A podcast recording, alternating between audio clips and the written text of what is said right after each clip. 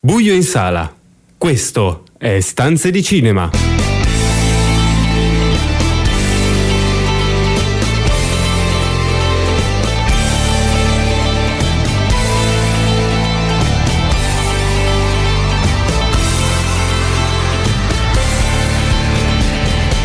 Benvenuti alla prima puntata della nuova stagione di Stanze di Cinema, il programma che vi racconta tutti i film in sala e in streaming, le novità da Hollywood a Cinecittà, il box office e l'universo delle serie TV. Io sono Marco Albanese ehm, e con me ci sono per questa puntata Carlo Cairoli. Ciao Marco, ciao a tutti. Ciao Carlo, Daniele Vassecchi. Ben ritrovati e benvenuti. E Zanna in regia, a te Carlo per le news. Prima puntata della nuova stagione eh, di Stanze di Cinema, dopo lo speciale della scorsa settimana, tutto su, su Tarantino, torniamo al programma classico con, vi racconteremo tre film in uscita, una serie tv nello spazio Dark Mirrors questa sera con Fabio Redaelli, ma come sempre e come dicevi tu Marco, iniziamo un po' dalle news e iniziamo dal regista più veloce del West, Sì, Clint Eastwood, Clint che Eastwood, esatto. realizza in solo sei mesi il nuovo film che uscirà già a dicembre. Più diventa anziano, più ormai quasi 90 anni, più diventa veloce. A fretta.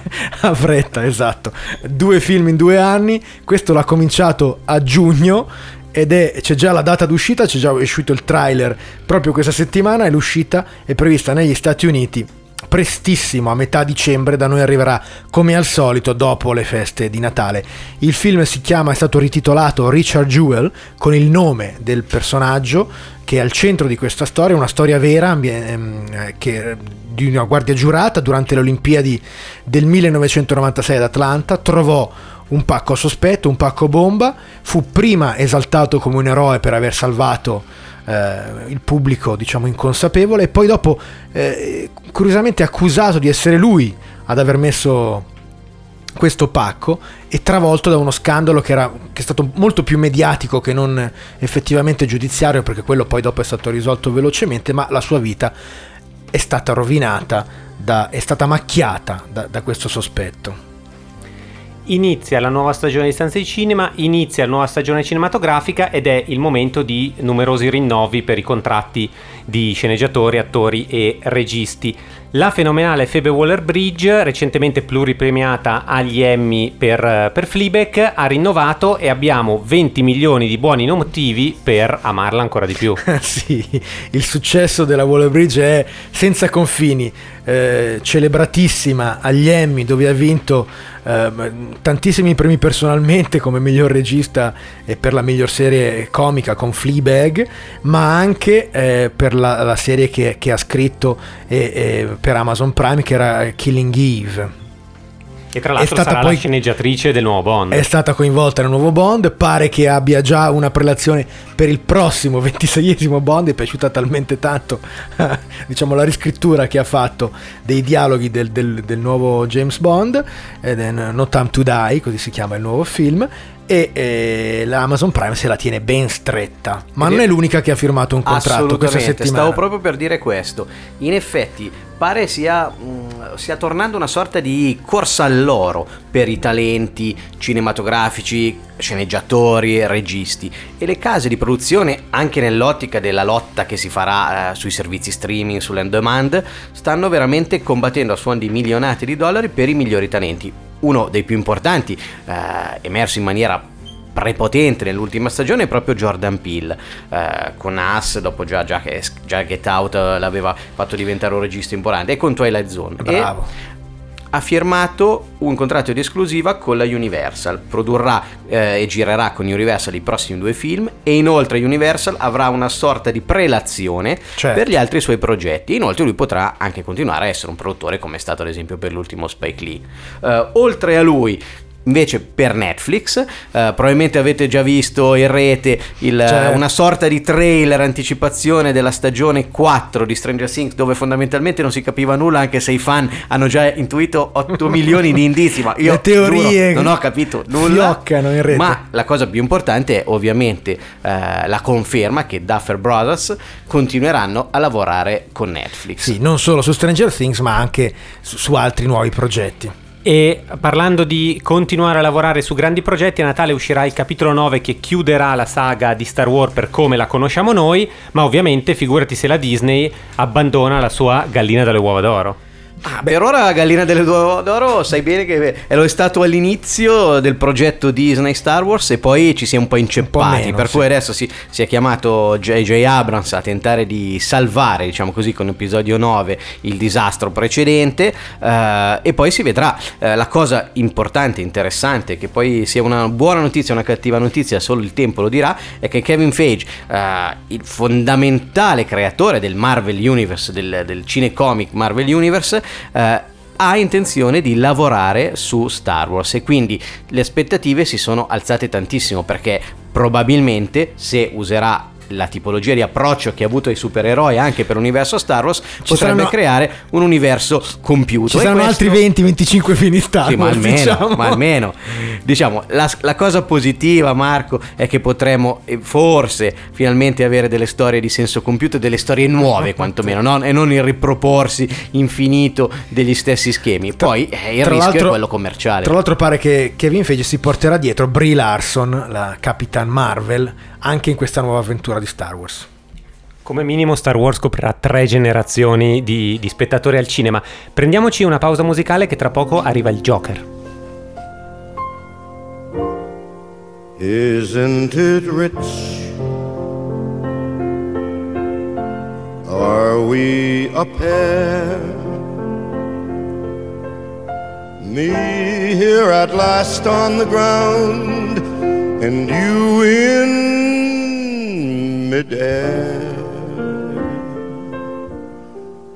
Send in the clowns. Isn't it bliss? Don't you approve? One who keeps tearing around and one who can't move.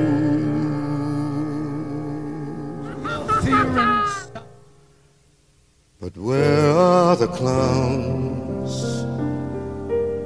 Send in the clowns. Just when I stopped opening doors, finally finding the one that I wanted was yours. Making my entrance again with my usual flair, sure of my lines. Nobody's there. Don't you love the farce? My fault, I fear.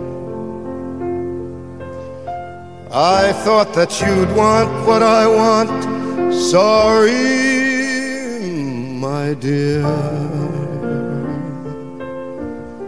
But where are the clowns? Send in the clowns. Don't bother, they're here. Frank Sinatra, Send in the Clowns, la canzone perfetta per iniziare col botto questa stagione con il primo film di oggi, trionfatore di- del Festival di Venezia, Joker. A sorpresa il trionfatore del Festival di Venezia, Joker. Siamo a Gotham City, primi anni 80. Arthur si trucca davanti allo specchio, il cerone sul viso, il rossetto, a disegnare un sorriso forzato, gli occhi cerchiati di blu. Mentre la radio rimanda notizie di rivolte e violenze, il clown fa il suo lavoro sulla strada o negli ospedali, cercando di portare gioia in un mondo corrotto e perduto. Picchiato da un gruppo di ragazzini, poi da un terzetto di yuppies che lavorano nelle società del magnate Thomas Wayne, Arthur subisce fino a quando la, mi- la misura si colma e risponde con la stessa insensibile ferocia. Arthur è un outsider, un emarginato a cui nessuno presta attenzione, con o senza la maschera del clown. Soffre di un disturbo neurologico che lo porta a ridere compulsivamente e senza motivo. Vive con l'anziana madre dopo aver sperimentato anche gli ospedali psichiatrici. I servizi sociali gli danno una mano finché il sindaco non taglia i loro fondi. Arthur si guadagna appunto da vivere facendo il pagliaccio, ma sogna di sfondare come stand-up comedian. Lui e la madre guardano ogni sera in tv il late show eh, di una star, Murray Franklin. Accanto a loro vive Sophie, una madre single con la sua bambina, e Arthur immagina di condividerne la solitudine, ma nel suo piccolo mondo non c'è spazio che per l'illusione e la miseria. Quando infine uno dei colleghi clown, dopo la prima aggressione, presta a Arthur la sua rivoltella per difendersi in caso di un nuovo attacco, le cose precipitano vorticosamente. That's life. That's life. That's what all the people say. You're riding high in April, shot down in May. But I know I'm gonna change that tune. When I'm back on top, back on top in June.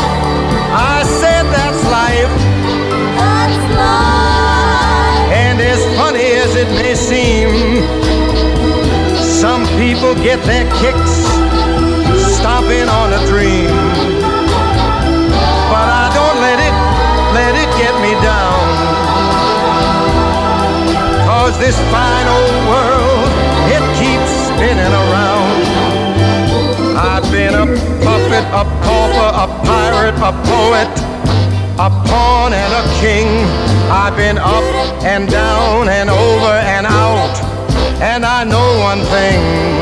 Each time I find myself flat on my face, I pick myself up and get back in the race.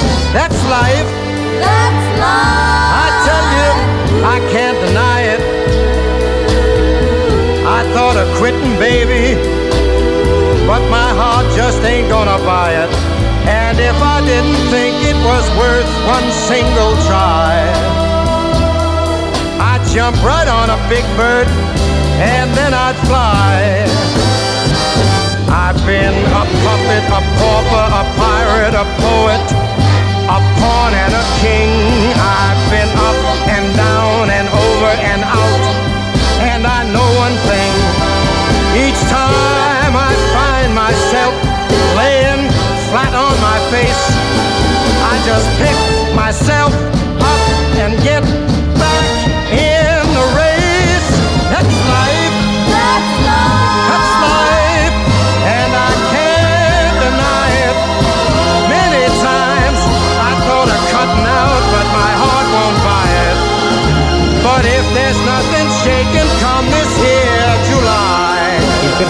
Joker ha spesso oscurato il protagonista Batman. Pensiamo al Joker di Jack Nicholson, quello di Heath Ledger, quello di Jared Leto in Suicide Squad. In questa versione Phillips ha deciso direttamente di eliminare il Cavaliere Mascherato, ambientando la storia negli anni Ottanta, scegliendo di dipingere un, un ritratto fortemente psicologico del, del protagonista, tra l'altro con un grandissimo Joaquin Phoenix. Il Cavaliere Mascherato è eliminato da un certo punto di vista sì, dall'altro no, nel senso che è vero che non appare mai il Batman in costume, ma è vero che la presenza di Batman è fortissima e peraltro eh, questo film si inserisce perfettamente dal certo punto di vista proprio in una filmografia in una cosmogonia del Cavaliere Oscuro. Quindi eh, questo rappresenta appieno l'essenza di quello che è Joker. Joker è un film di contrasti, di dualismi. E tu ne hai già introdotto uno, questo dualismo tra il fatto di essere un film d'autore, che ha seguito un percorso molto particolare, ed essere un cinecomic, se vogliamo, cosa che peraltro assolutamente non è. Ricordiamoci che una grande fortuna, ne abbiamo parlato molte volte anche l'anno scorso, è per Joker, per questo film, per il percorso produttivo di questo film, è stato il fallimento dell'esperimento Justice League. Altrimenti questo tipo di film, Eh, che si lega molto di più ai film di Nolan, a un percorso tutto diverso, non sarebbe mai nato. Cosa ne pensi, Marco? Sì, è vero, è così. Diciamo, il fallimento della Warner DC di inseguire eh, la Marvel nell'idea di, di creare un universo eh, tutto coerente, tutto condiviso, dove tutti hanno lo stesso spazio narrativo, eh, ha, lasciato alla Warner la libertà di tornare a un racconto, eh, a, a perseguire il racconto di queste storie in modo eh, assolutamente personale, addirittura con, con velleità autoriali come come questo Joker. Cioè, mi, mi state dicendo che un po' come eh, accadeva, accade con Tarantino in C'era una volta Hollywood, si riesce a mettere d'accordo pubblico e critica. In parte sì, e in parte perché questa è la storia di, di Batman ed è la storia de- della DC, diciamo, quella di, di Superman con Marlon Brando, eh, quella di Batman di Tim Burton, che, che è stato il primo enorme successo clamoroso eh, di, di un cinecomics. Ed è stato anche quello del- della serie del Cavaliere Scuro di Nolan, che era certamente no- non meno personale degli altri film di Christopher Nolan. Infatti devo dire che eh, se è vero quello che diceva Marco che è stata una vittoria a sorpresa e certamente lo è stata e si è sottolineato da molte parti la prima volta che un cinecomic vince ad un festival, è vero che è un film che si chiama Joker, è un film eh, che appunto che e ci tengo a, ri- a ribadirlo si lega assolutamente al fumetto, all'universo di questi autori, ma se con cinecomic intendiamo la struttura di film di Kev- alla Kevin Feige alla Marvel non ha proprio No. nulla a che fare. No, anche perché qui eh, l'idea di omaggiare tutta una tradizione culturale e cinematografica della Warner e del cinema americano degli anni 70 e in particolare del cinema di Martin Scorsese di quegli anni è precisissima. Assolutamente sì, Eh, gli omaggi e richiami a, a tantissimi lavori di Scorsese, diciamo Taxi Driver, Re per una notte, eh, Toro Scatenato, sono evidentissimi, sono fortissimi. Anche il braccio violento della legge c'è in, Certo. tante, in- in- in tante idee di inquadrature nelle scene sulla metropolitana, nel modo in cui corrono addirittura gli stessi personaggi. Allora, Phillips ha, ha cominciato eh, la sua carriera facendo altro, no? facendo commedie, ma anche all'inizio delle- delle- delle- dei suoi film, prima ancora faceva il documentarista, quindi diciamo la, la commedia a Hollywood è stata una scelta diciamo eh, successiva.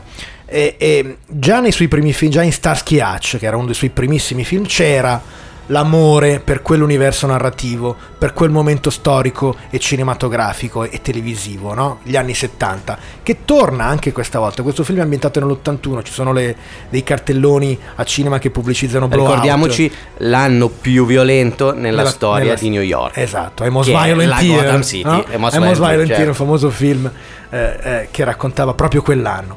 Ed è eh, un film che, che ha delle forti radici urbane, lo si vede che, che questo personaggio, questo Arthur, è davvero un fratello di, di Travis Bickle, il tassista di Taxi Driver, è un fratello di Rupert Pupkin, il- lo stand-up comedian che voleva diventare, voleva avere, sfondare, avere successo in televisione, direi per una notte. La differenza, Marco, è che mentre il lavoro di Scorsese era assolutamente sfaccettato e profondo, qui c'è un altro dualismo e c'è un altro dubbio che lascia Philip, secondo me, ed è quello se questa scelta di fare un film ehm, comunque che strizza l'occhio a un'idea anarchica, eh, a una lotta di classe, a una sorta di populismo, mi verrebbe da chiamare in questo momento, se è un'idea molto semplice o molto sottile e complessa. Qui sta un dubbio. Beh, eh, il film non lo risolve.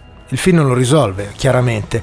Eh, rimane aperto. Anche il finale è molto aperto, eh, perché cioè, voglio dire, ovviamente il finale è, è- è la presa di coscienza di Arthur che diventa Joker. Ma anche lì c'è una coda che complica un po' le cose. Il film rimane ah, giustamente ambiguo, eh, difficile, complesso. Il passaggio da Arthur a Joker è anche dettato dalla colonna sonora. Abbiamo Sì. ascoltato prima due canzoni tratte dal film, entrambe cantate da Frank Sinatra, ma all'interno di Joker c'è anche Cream e White Room.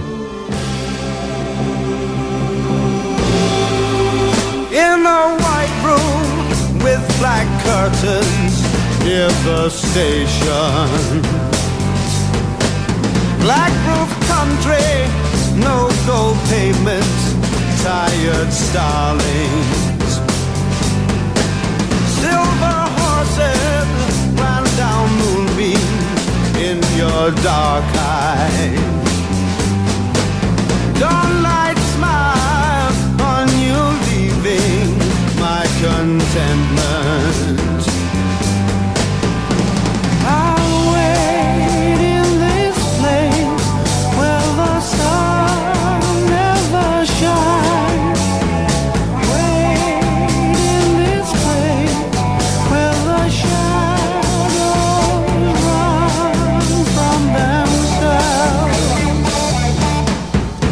You said no strings could secure you at the station. Platform ticket, restless diesels, goodbye windows. I walked into such a sad time at the station. As I walked out, felt my own need just beginning.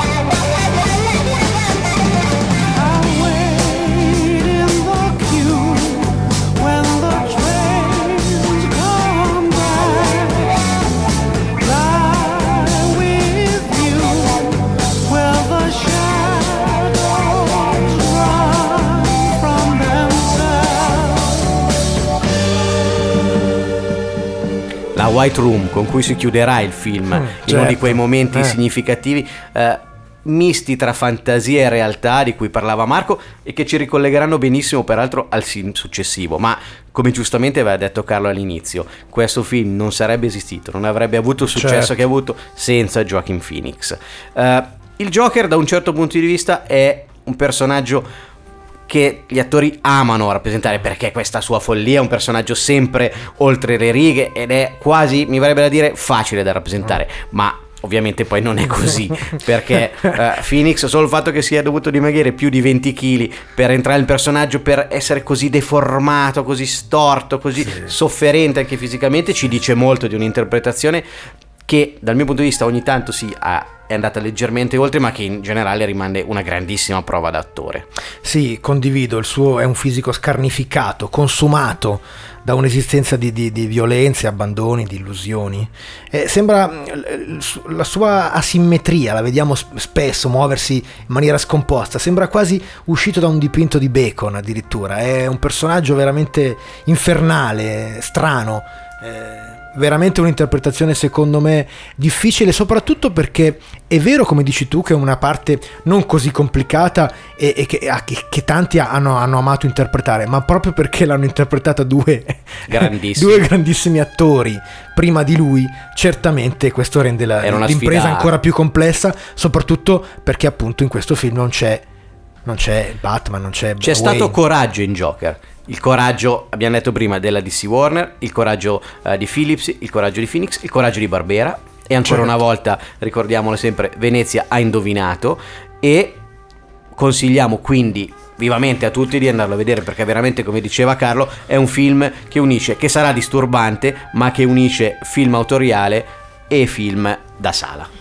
A Stanze di Cinema noi vogliamo non solo condividere nostri- i nostri pensieri e la nostra visione sui, ci- sui film più attesi nelle sale come accade nel Joker, ma ci piace anche proporvi delle piccole perle che magari nella distribuzione vengono un po' eh, trascurate. Certo, perché il Joker lo troverete in 800 sale, quindi praticamente dappertutto, in qualsiasi parte d'Italia, peraltro anche in 70 mm, in 35, in IMAX, c'è dappertutto. È il caso, questi film che vogliamo invece- consigliarvi, mentre invece Burning, Burning, un bellissimo film del regista coreano, Lee Chan-dong e invece sicuramente sarà meno facile da trovare ma ve lo consigliamo caldamente Sì, è uscito da, da qualche settimana nel nostro paese, però diciamo non, non volevamo cominciare questa stagione senza mm, parlare di questo film. Eh, lo troverete un po' a fatica, magari però invece lo troverete spesso nelle rassegne, nei cineforum che da, da- da questo mo- momento in avanti si, si- si occuperanno di recuperare un po' della produzione d'esse eh, più importante. E Burning fa parte di questa produzione, è andato a Cannes due anni fa e racconta una storia tratta da un, un brevissimo racconto di Murakami. Eh, tre personaggi in scena, una donna e due uomini, uno ricchissimo e l'altro non ha nulla, un triangolo amoroso imperfetto.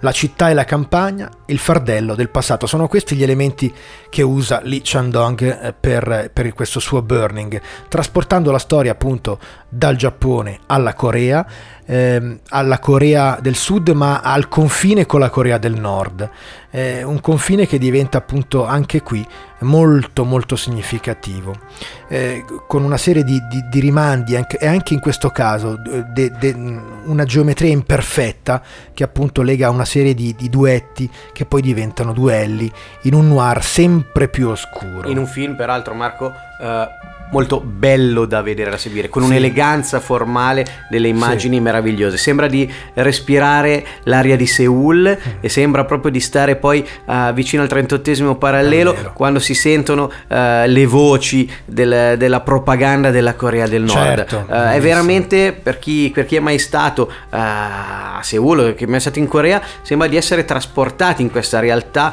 che unisce Oriente ed Occidente, in questo tentativo di essere moderni, ma poi trascinati spesso mh, nel passato. È veramente un film che, che racconta tanto e, e peraltro... Perché dicevo prima che si legava al Certo. Joker? Perché anche qui c'è un gioco di fantasia e di verità che non viene mai risolto compiutamente. Infatti, anche per aiutare chi ci ascolta, a me ha ricordato un po' per il minimalismo, un po' per la tensione crescente che poi ha il culmine alla, alla fine del film, mi ha ricordato un po' l'Antimos per fare un regista che, per citare un regista che conosciamo, soprattutto il sacrificio del cervo sacro dove c'è questa aura di tensione per tutto il film. Sì, è esattamente così, è esattamente così. Anche questo è un racconto come quello, un racconto crudo, che gioca con i generi, no? E, e che trasforma quello che sembrava all'inizio solo un triangolo sentimentale in- in- in- nel romanzo di un'ossessione, che poi ovviamente brucia i, i personaggi e soprattutto il protagonista, che ha il ruolo di, uno- di- di- quello che vorrebbe essere uno scrittore, chi vorrebbe raccontare una storia. E, e non si capisce mai fino, fino- fino- fino a che punto questa sia una storia raccontata o una storia realmente vissuta. Sembra un film dove tutti vorrebbero essere altro da quello che Eh, sono e dove peraltro la grande abilità registica è nel fatto che non si riesce a prendere parte per nessuno dei tre protagonisti. Sì, anche in questo caso, come ne- nei primi film di Lee Chandong, eh, c'è una critica eh, molto sottile, molto feroce anche ai suoi personaggi. no? Nessuno dei tre è, è- è- è possibile. Non in si salva nessuno. Non si salva nessuno, in nessuno dei tre ci si riesce a identificare. N- non certamente in questo scrittore che appunto è, preda della sua ossessione, non certamente in Ben che è, eh, come, diceva, come si dice nel film, un Gatsby coreano, né tantomeno nel- nella ragazza, Amy. Amy, che, che è appunto molto dissoluta, molto facile se volete, e che poi a un certo punto scompare lasciando diciamo eh, tracce equivoche nel- nella coscienza dei personaggi.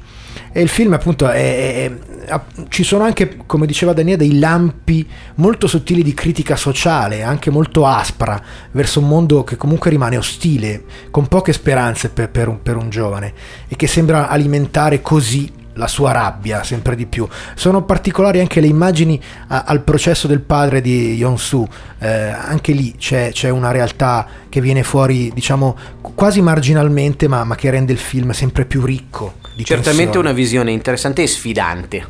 Sì, decisamente. Insomma, è uno dei film che Stanze di Cinema vi consiglia anche se non vedrete il, il trailer in, in televisione. Ora, chiudiamo la prima parte di Stanze di Cinema proprio ascoltandoci il trailer di, di Burning e torniamo subito con tante news e gli ultimi film di oggi. Lee Jong-soo? Cos'è, non ti ricordi? Noi eravamo vicini di casa una volta. Ti andrebbe di bere qualcosa con me stasera? non ti va più di parlare? Ciao, sono Ben. Posso chiederti cosa fai nella vita?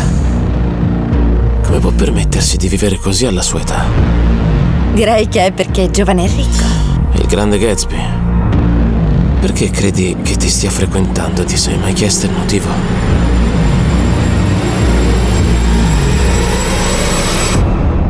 E il mondo è ancora un mistero per me. A volte do fuoco alle serie. Questo è Stanze di Cinema.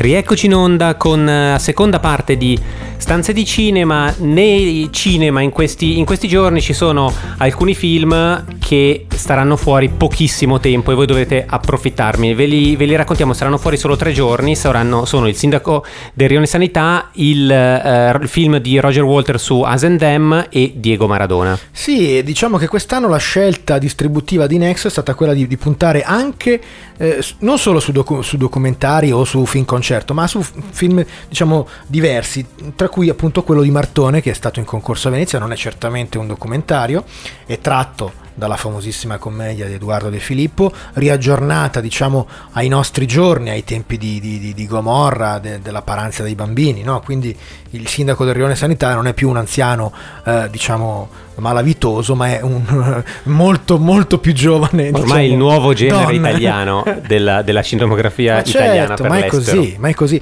Ma eh, raccontava Bellocchio eh, um, per il traditore che quando ha- presentava il progetto e capivano che era un progetto di mafia, eccetera, l'hanno riempito di soldi perché evidentemente, Evidentemente vende, È c'è un genere che funziona. Quindi anche se non c'entra nulla con Gomorra, con tutto il resto, però certamente ha, avuto ehm, gioco facile a raccogliere finanziamenti. Eh, il sindaco del Rione Sanità, la versione mm, cinematografica è sostanzialmente la versione cinematografica di uno spettacolo che Martone ha allestito a teatro e quasi interamente lo stesso cast teatrale, tranne, tranne il dottore che, che è l'unico personaggio eh, diverso rispetto a chi ha visto questa commedia a teatro negli ultimi due anni. E, è uscito appunto per Nexo per tre giorni, è stata una scelta curiosa, ha incassato abbastanza bene, ha fatto 250.000 eh, euro in tre giorni, è una scelta nuova, non, non saprei dirvi se, se può funzionare o meno. Ho visto che in, in alcune occasioni adesso la sta utilizzando anche, la utilizzerà anche Netflix per dei prodotti italiani, per dei film italiani, lanciandoli eh, per tre giorni nelle sale e poi eh, saranno disponibili dalla Sulla settimana dopo sulla piattaforma. Di ben altro tenore, Eh, Diego. Diego Maradona. Diego Maradona, Diego Maradona, il documentario uscito da, da un mesetto circa, in- proprio in questi tre giorni, è stato anche quello molto visto. È un film di Asif Kapadia che ormai si è specializzato in biografie di personaggi famosi dopo Ayrton Senna e, e- e dopo Amy Winehouse. Questo è un film molto particolare perché eh, ricostruisce, ne abbiamo parlato quando eravamo a Cannes, l'abbiamo visto a Cannes noi, eh, ricostruisce la storia, soprattutto quella eh, de- de- degli sette anni di Maradona a Napoli, eh, attraverso dei filmati assolutamente inediti. La cosa incor- eh, veramente curiosa è che non c'è una voce narrante, che per un No. documentario è una scelta piuttosto particolare. È una scelta eh, purista, diciamo. È Purista, anche vero che. Maradona stesso è un personaggio che non ha bisogno di voce narrante. No, decisamente no, però le immagini sono molto in- interessanti, molto esplicative, sono soprattutto immagini private de- de- degli archivi delle persone che erano con Maradona in quegli anni, eh, sono molto significative, sono tante immagini inedite, anche quelle del campo, anche quelle delle le immagini sportive sono assolutamente particolari, non sono le solite immagini televisive che abbiamo imparato a conoscere ne- negli anni, soprattutto chi è, chi è stato Tra l'altro bambino in quegli anni. si nota molto bene nel documentario eh, il personaggio Maradona e la storia di Maradona è veramente una storia da romanzo o da film Mm, con l'ascesa verso il successo, il successo clamoroso come uno dei migliori calciatori della storia del- dello sport e poi la caduta rovinosa. rovinosa, clamorosa. Tutta, Sì, il film è la abbastanza. dipendenza con la cocaina. È la cocaina, certo, ma i rapporti con, con la camorra. Diciamo, il film è abbastanza chiaro da questo punto di vista, con i Giuliano, i famosi fratelli Giuliano, che erano la nuova parte della nuova camorra. E, insomma, il film è, è duro, forte, interessante, molto bello sia per chi ha amato Maradona che per chi l'ha odiato, diciamo, per chi ha amato la parte sportiva e per chi lo conosce, diciamo, solo come, come- come leggenda, come mito.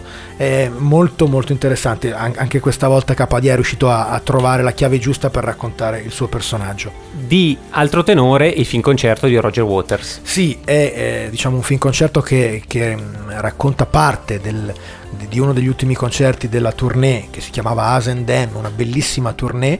Eh, devo dire che eh, noi l'abbiamo visto anche questo, era, era Venezia, Roger Waters è, è passato dalla, dalla Biennale a presentare questo suo film concerto che è veramente straordinario, anche perché quella musica eh, in una sala cinematografica con uno schermo gigante, con il famoso Dolby Atmos. Devo dire che non c'è niente di meglio della musica dei Pink Floyd eh, per testare diciamo, la, la massima qualità audio e video di, di di una sala cinematografica. Eh, da sempre i Pink Floyd sono attentissimi alla parte visiva e, e- e- e audio dei, dei- dei- dei propri concerti, dei propri dischi e qui è veramente un'esaltazione assoluta. Facilissimo scegliere la canzone che chiude questo blocco, ovviamente i Pink Floyd. Anthem.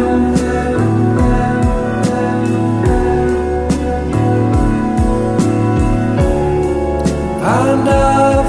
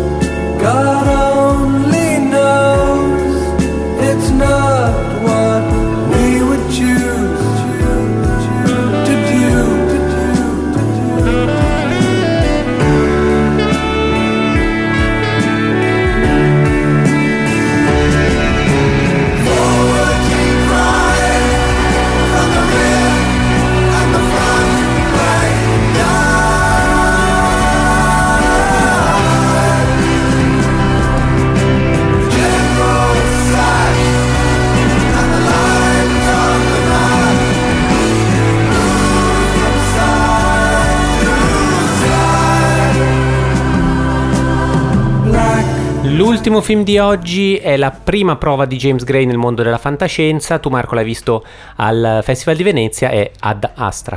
Sì, è la storia del maggiore Roy McBride, uno degli astronauti più affidabili del programma spaziale, impassibile, glaciale anche nei momenti più difficili, non perde mai la sua capacità analitica e il suo autocontrollo. Dopo un pauroso incidente sull'antenna spaziale internazionale da cui riesce a uscire indenne, McBride viene coinvolto dalle autorità spaziali della NASA che gli propongono una missione top secret verso Nettuno, sulle tracce del padre, Cliff, astronauta a sua volta, un pioniere e leader della missione Lima, dato per disperso da moltissimi anni, che potrebbe essere invece ancora vivo e coinvolto con la tempesta di antimateria scatenata nel sistema solare che sta provocando effetti sempre più disastrosi anche sulla Terra. Roy approda così sulla Luna, poi lancia da Marte un messaggio verso Nettuno, sperando che il padre risponda e consenta di essere localizzato. Sulla Luna Roy dovrà affrontare l'assalto dei pirati spaziali, si salverà da primati impazziti su una navicella norvegese, quindi nella base marziana scoprirà i veri motivi del suo coinvolgimento e l'obiettivo reale della sua missione.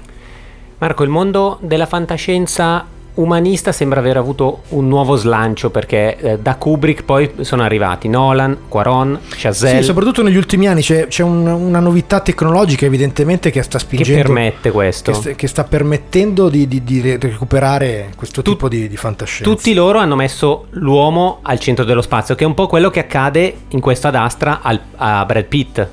Sì, sicuramente è, è così. Anche questo è un, è un film, eh, come dicevi tu, giustamente umanista, ma anche, devo dire, anche molto legato a, a un personaggio ehm, emotiva- emotivamente trattenuto, un antieroe che perde poi mano a mano che il suo viaggio arriva verso la fine il suo proverbiale temperamento, un'avventura che si fa sempre più sconvolgente fino all- all'avvicinamento al mito paterno. C'è- ci sono echi naturalmente espliciti della missione di Willard alla ricerca di Kurz nella giungla vietnamita, cioè di Apocalypse Now. Questo anche perché James Gray è da sempre eh, un grande appassionato e, eh, de- del cinema di Francis Coppola.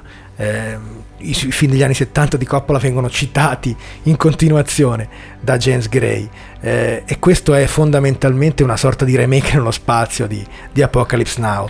Eh, Direi ambizioso, Molto, ovviamente, perché moltissimo. se uno ha come padri putativi di un film Kubrick, Tarkovsky, eh, Coppola, eccetera, Certo. eccetera, eccetera, ovviamente l'ambizione è alta ed il rischio poi di cadere da quando si è molto in alto è, sempre grave. E in effetti, Marco, bisogna dire che c'erano grandi aspettative per questo film e che dopo la visione si sono quasi subito frantumate, tra alcune critiche feroci, anche un po' troppo, sinceramente, dal mio punto di vista, e, e- soprattutto è un film che è stato subito dimenticato. Perché secondo sì, te? almeno da noi sì, sì. Ehm, perché non te lo saprei dire? Forse tutti ci aspettavano un film diverso. Invece questo è un film che ripercorre una strada abbastanza eh, che già abbiamo conosciuto e che lo stesso Gray ha, ha esplorato, perché anche il suo film precedente, Civiltà Perduta, era una sorta di eh, eh, Apocalypse Now nella giungla. E, mh, questo anche perché il cinema di James Gray e i suoi personaggi fanno sempre eh, ehm, hanno sempre una fascinazione per, per i ruoli paterni, per, per i, i conflitti che legano padri e figli. E, e c'è sempre nel suo cinema, al, al centro di tutto c'è questa, c'è questa difficoltà nei rapporti, eh, diciamo, filiali, che, che è eh, e sia una fascinazione sua rispetto ai maestri, ai padri del cinema, del cinema che ama, cioè gli autori degli anni 70, Scorsese e Coppola soprattutto, ma è anche una sfida che i suoi protagonisti lanciano a, a- a padri veri e padri putativi.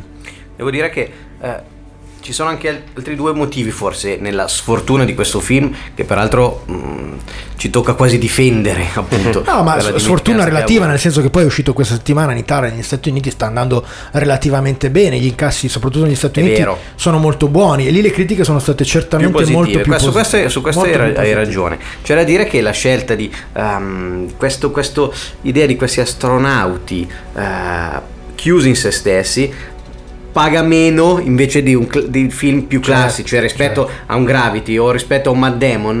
eh, in qui- questo caso sì. è un po' come First Man, anche lì diciamo l'aspettativa era Bravissimo, molto alta bravissimo. e poi questa Ma figura perché- più difficile. Ma certo, perché anche è- è- il personaggio è simile. Eh, il, il- il protagonista è un, person- è un protagonista trattenuto che, parla, che, che si esprime poco le sue sensazioni, i suoi sentimenti. Solo alla fine recupera quella dimensione emotiva e personale.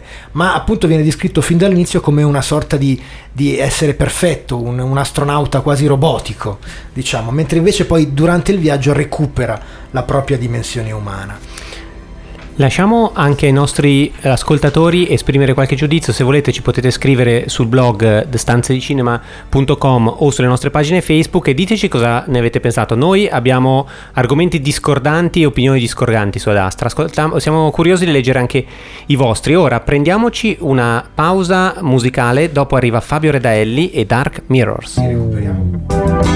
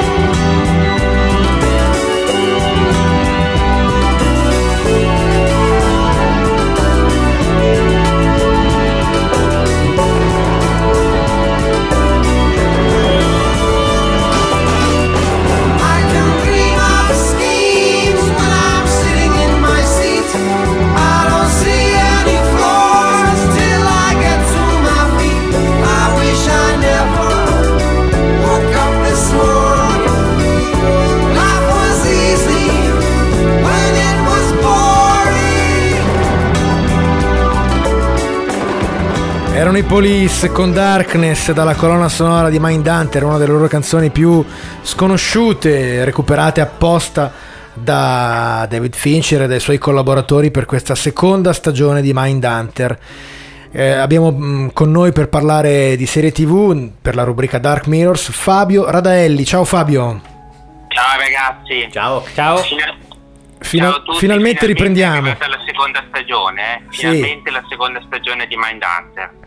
Sì, eh, ricordiamo, è tratto dal- dai libri di Malcolm Shaker e di John Douglas eh, e racconta la nascita e le prime indagini dell'unità di scienze comportamentali dell'FBI, quella poi resa famosa dal silenzio degli innocenti.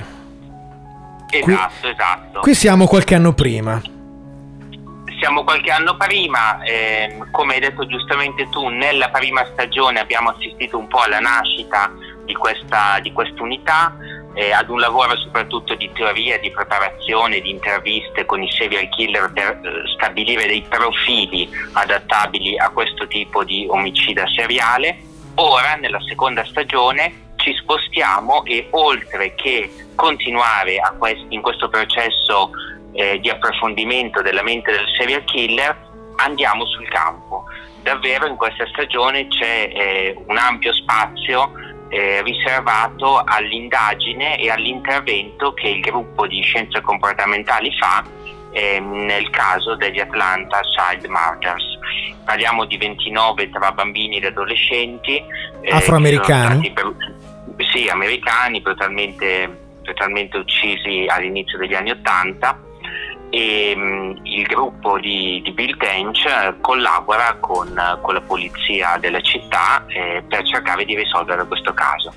Fabio, tu Eh, dicevi si scende in campo, si va più direttamente sulla scena del crimine, ma questo rispetto alla prima stagione una mancanza. Si cambia come ritmo o il ritmo e la scelta stilistica della serie rimane uguale? Cioè molti dialoghi, introspezione e un'attesa spasmodica di qualcosa che deve accadere.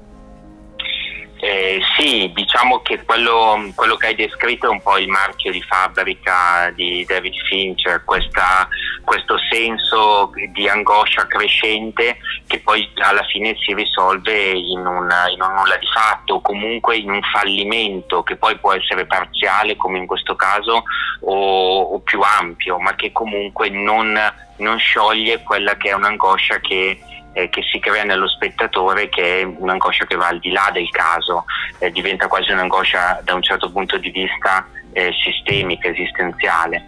Eh, però al di là di, di, là di questo aspetto, ehm, quello che secondo me è veramente interessante in questa seconda serie, in cui ci sono comunque le interviste, vediamo Charles Manson, parliamo col figlio di Sam, insomma ci sono veramente delle chicche da questo punto di vista, è l'attenzione alla parte drama.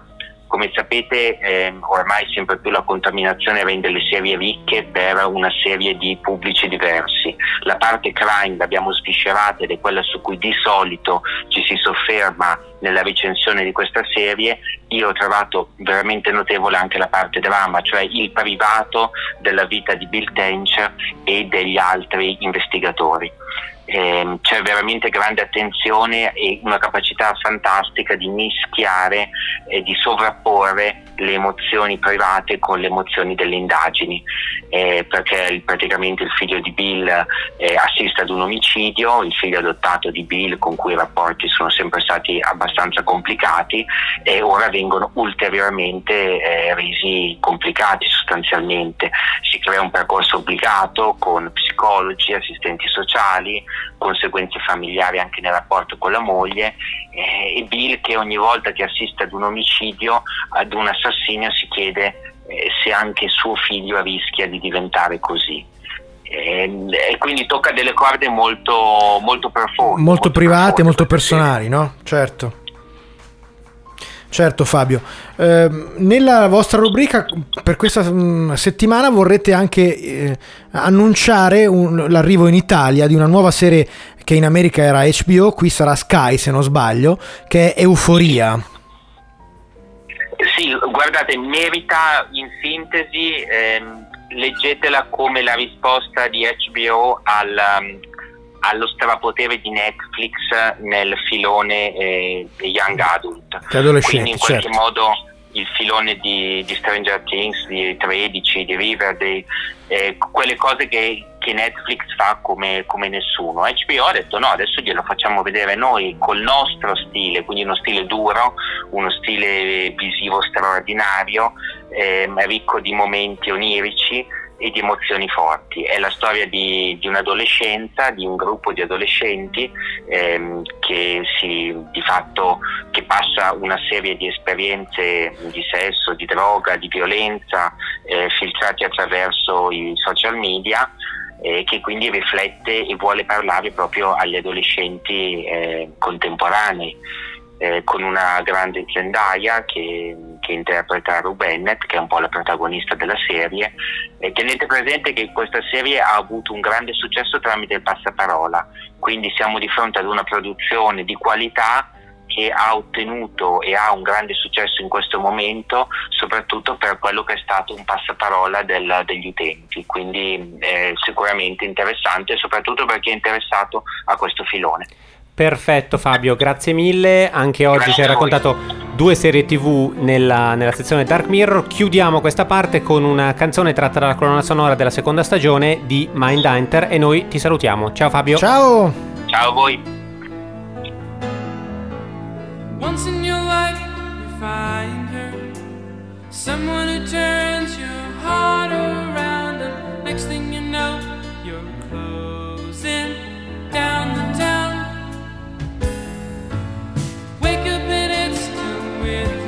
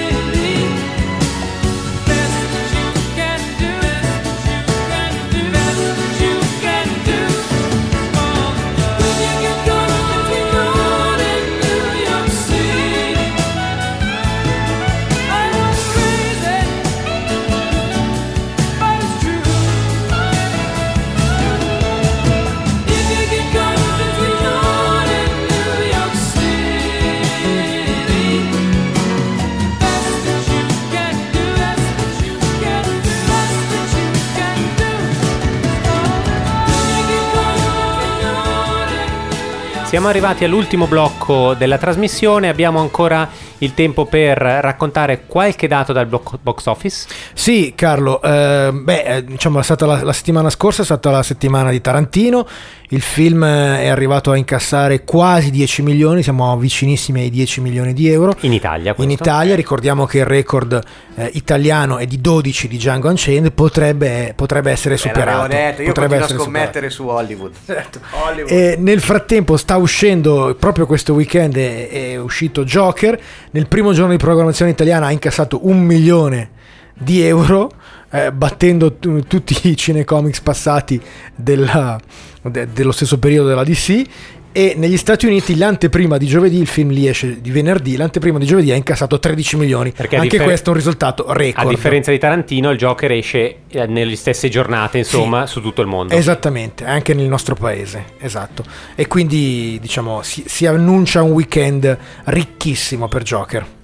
Marco, eh, e porta a un box office in crescita notevole rispetto all'anno scorso. Nel nostro, segnali allora, positivi. nel nostro paese sì, è andata benissimo l'estate, ovviamente anche perché quella dell'anno scorso è stata la Partiamo peggiore, da zero. la peggiore di sempre, quindi giustamente siamo, siamo saliti, è andata bene, ma è stato un settembre ricchissimo, addirittura più 35% di incassi, soprattutto grazie al Re Leone, che è stato i- i- il Disney più visto di tutta la storia della Disney, e questo non si capisce bene il perché, ma comunque più rivisto. più visto e rivisto e nel frattempo comunque poi eh, voglio dire è arrivato Tarantino ci sono stati tanti altri film interessanti che hanno funzionato bene. Siamo giunti alla conclusione, ragazzi, per questa settimana è tutto, vi aspettiamo fra sette giorni per la prossima puntata e quando volete ci trovate su stanzedicinema.com, su Facebook, Twitter e in podcast su mixcloud.com slash stanze di cinema. da Marco Albanese, Carlo Cairoli, Daniele Valsecchi e da Zana in regia buon film a tutti